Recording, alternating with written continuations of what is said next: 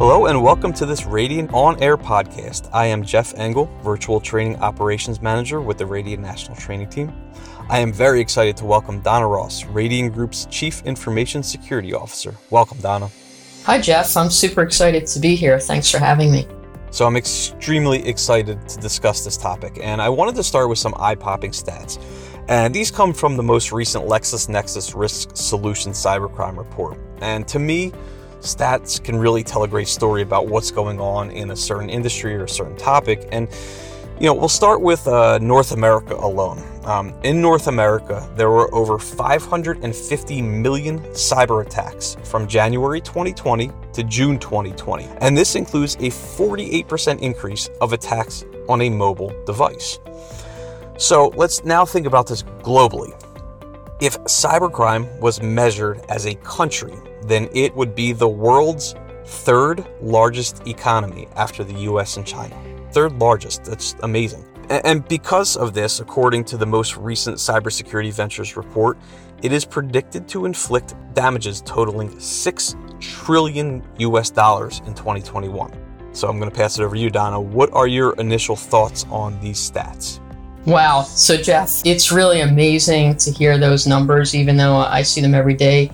But more amazing is that cybercrime has a direct and significant impact on jobs, innovation, economic growth, and investment. So, again, according to Cybercrime Magazine, there's an expectation that global cybercrime costs could grow by another 15% year over year over the next five years, which would then reach 10.5 trillion US dollars annually by 2025. And this is up from about 3 trillion US dollars in 2015. So, according to these reports, this represents the greatest transfer of economic wealth in history, risks the incentives for innovation and investment, and it's exponentially larger than the damage inflicted from natural disasters in a year.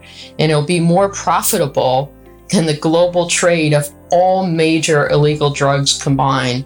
And cybercrime costs include damage and destruction of data, stolen money, lost productivity, theft of intellectual property, theft of personal and financial data, embezzlement, fraud, post attack disruption in the normal course of business, things like forensic investigations, restoration and deletion of hacked data, systems, or reputational harm. So those are large numbers with significant losses, Jeff.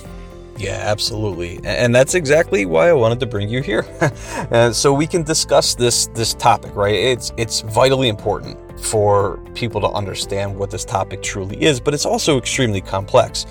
So let's start with cybercrime. What exactly is cybercrime, and can you provide our listeners a basic definition of this? Absolutely. Jeff, cybercrime is the use of a computer as an instrument to further illegal ends, such as committing fraud, stealing identities, or violating privacy. Cybercrime, especially through the internet, has grown in importance as the computer has become central to commerce, entertainment, and government. Perfect.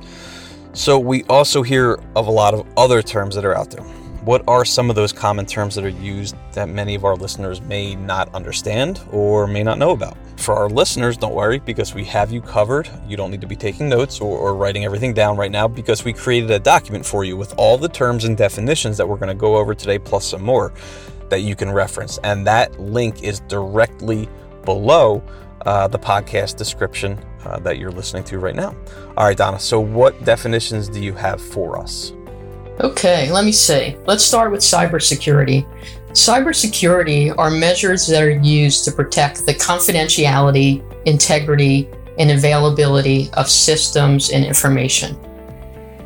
Next would be cyber threat. Cyber threat is really any circumstance or event with the potential to harm systems or information.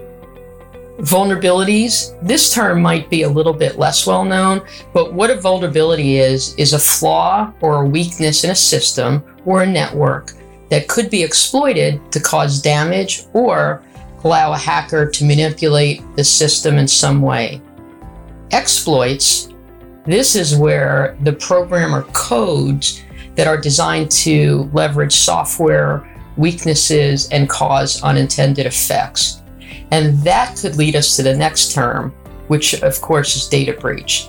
Data breach, generally speaking, is a security incident in which malicious insiders or external attackers gain unauthorized access to confidential data or sensitive information.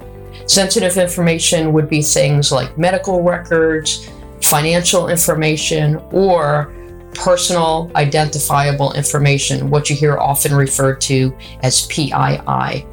Data breaches are one of the most common and most costly of cybersecurity incidents. It's important to note that a legal definition of a breach and information classification varies state to state. So, what I'm giving you is just a high level uh, general definition. Thanks, Donna. And there's so much information that people need to know. There's so much information that we read on a daily basis. Um, can you give us a couple more of those terms that we might see on a pretty regular basis? Sure. Let's talk about a few more terms out there, Jeff. Here's a few you've probably heard about hacking. Hacking's kind of a catch all term for misuses of a computer or system to break the security of another computing system with the intent of stealing data, corrupting files or systems, or commandeering the environment to disrupt any data related activities. Malware is another broad term. This one's a broad term for malicious software that's designed to cause harm or damage to a computer, server, client, or computer network or infrastructure without end user knowledge. So what's, what cyber attackers do is they create, use, and sell malware for many different reasons, but it's frequently used to steal personal, financial, or business information. And again, malware is an umbrella term. It kind of describes all of the forms of malicious software designed to wreak havoc on a computer. Uh, examples or common forms of malware you might have heard of, Jeff. They'll include viruses, trojans, worms, or even ransomware. And I'll go into a few types of malware quickly, if I may. So let's start with phishing. Phishing is a technique used by hackers to obtain sensitive information. For example, using a handcrafted email message designed to trick people into divulging personal or confidential data, such as passwords or bank account information. Virus is a type of malware that aims to corrupt, erase, modify information on a computer before spreading to others. Ransomware, this is a type of malware designed to extort victims for financial gain. Once the ransomware is activated, it prevents the users from interacting with their files, applications, or systems until a ransom is paid, usually in the form of an untraceable currency you might have heard of Bitcoin. We've only uncovered the tip of the iceberg as far as cybersecurity terms, but it's a good starting point. Let's take steps now to ensure that you and your businesses are protected because, Jeff, knowledge is power. Couldn't agree more. Knowledge is absolutely power. And I like to say that it's probably a pretty large chunk of ice that we're talking about here. I, I, also think it's pretty amazing to see how many of these terms and definitions are intertwined, right? There, there's a lot of connections between them, um, which is why it's important to understand the basics because once you understand some of those basics, I feel like there might be a better understanding of some of the more complicated terms. Now, I want to get a little bit more specific based on one of the comments that you just made with ransomware regarding financial gain, financial losses. And as our listeners know, Radian is a financial company that works in many different areas mortgage insurance, title, valuations, etc. What are some common examples of cybercrimes that impact the mortgage, banking, and financial industries? For the real estate industry, wire fraud is the most common as it relates to cybercrime in our industry. Wire fraud is a scam where a hacker poses as one of the parties in the real estate transaction. The hacker would then convince the consumer to divert closing costs into a fraudulent account. Wire fraud uses a hacking technique called phishing, in which a hacker uses fake email accounts, phone numbers, or websites in order to impersonate someone you trust. Also, ransomware, which I mentioned earlier, is another common cybercrime for our industry. According to Cybersecurity Ventures, ransomware damage costs are predicted to grow more than 57 times uh, 2015 to 2021. Global ransomware damages are predicted to reach $20 billion in 2021, up from a measly $325 million in 2015. So 20 billion is our predicted losses just for ransomware alone. Wow, uh, I like the measly 325 million. But yeah, when you're talking about 20 billion dollars compared to 325 million, it's obviously a, a pretty hefty increase and a 57 times greater. Um, that's you know, it's it's pretty scary to think about all this.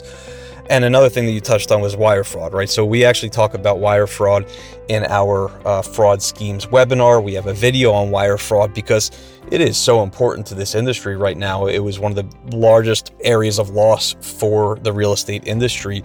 You know, knowledge is power. We like to continue to educate our customers um, so that they can talk to their customers and their borrowers so they don't get tricked into this scam. There's too much money being lost uh, due to wire fraud. Now, you gave some pretty amazing stats. Uh, I wanted to provide a few more myself as well from that LexisNexis report. Um, financial services, as we just talked about, had over 534 million attacks caused by automated bots in the first half of 2020. So, know, we're seeing again a lot of increases uh, across the board. That was a 38% increase year over year just from the automated bot aspect. Um, e commerce showed a slight decline, 13% decline, which is great, but there was still over 206 million attacks. So, although we're seeing a decline in some areas, there's still a lot of attacks that are occurring. And in general, we're talking about, about some pretty significant numbers. Do you think that our new virtual work from home world that we're all living in has changed the types of cyber crimes that we're seeing both on personal and corporate levels?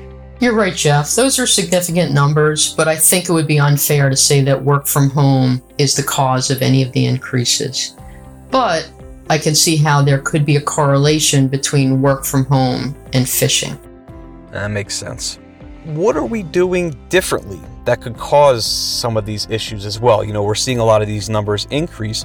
Um, what concerns do you have, you know, with this new norm of us working from home? um, you know, not only at Radian but across across the world. You know, a lot of people are now working from home as as the new way to work. Are there any new trends that you might be seeing, um, especially in the mortgage and banking industry, that might cause concerns for you? To be honest, we've done a lot of things right. So I prefer to think of the positive. I think the staff and the team have always focused on ensuring that Radian meets our security obligations, but we need to remain vigilant, which is difficult, especially with the added distraction of working from home. My dog is in the next room, and he certainly makes it challenging for me. Yeah, I, I would agree. I'm sitting in the garage right now because my two year old daughter is waking up. So, yes, I totally understand uh, the challenges of working from home for sure.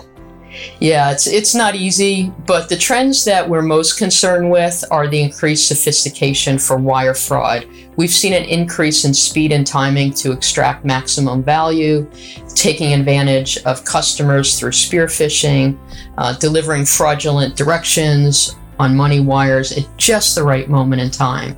Pure speculation on my part, but there's a good chance that a lot of consumers' email has persistent presence of bad actors just watching and waiting to see if any messages like wire fraud instructions get delivered.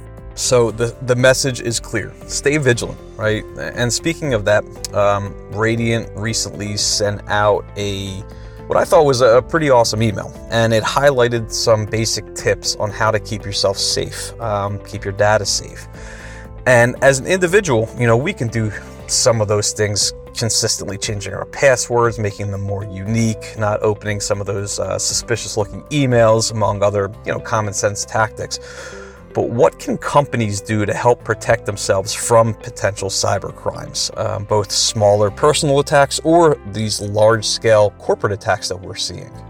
Every company needs to decide how risk tolerant they want to be. Security costs money, and deciding how much risk you're willing to take will be the key to defining the entire security program. Without an honest discussion with the business leadership, security professionals cannot do their job because the resources given may not match the expected risk tolerances that are understood by the executives. Yeah, it's great information. Um, I wanted to switch gears just a little bit and talk about social media. Social media has obviously become something that mostly everybody's involved with. Um, and I've read some reports, you know, recently about how the more active you are in different social media platforms might cause a higher risk of a cyber attack. Is that true? And if so, what can someone do to help keep their data secure? Again, just like the work from home comment I made earlier, this might be more of a correlation. If you think about it, high social media use means high technology use. Higher technology use means more exposure to attack. Donna, can you tell us some of your best practices that you're applying at Radian that could be beneficial to some of our listeners? Sure. We start by defining the risk tolerance for our business. What do we need to protect by relevant law or regulation? Once we define what we're protecting and the risk appetite, we can develop security services to protect our employees, our corporate data, our executives, our customers, borrowers, or consumers. Whatever technology is used to process, store, transmit data between Radian and an outside source would require a security tool to be inserted in between where we can either script or prevent detective controls looking for specific abuse cases. Uh, there's another term, abuse cases. Abuse use case is really a fancy way of saying we're looking for ways that this technology can be abused or misused or otherwise worked in an unexpected way, like accidentally displaying sensitive information when we're not expecting it. All right, so excellent information. And before we wrap up, can you give our listeners one piece of advice, one takeaway when it comes to cybercrimes or security? Well, Jeff, it's an oldie but a goodie, but I'm going to go with trust your instinct and always verify by phone when transacting with money. You'd be amazed how a two minute phone call could help avoid a loss of thousands of dollars. Well stated. Uh, you heard it here. Trust your instinct and continue to be cautious. Donna, I, I can't thank you enough for joining me here for this podcast. Uh, thank you, obviously, for your time and providing this amazing information to our listeners.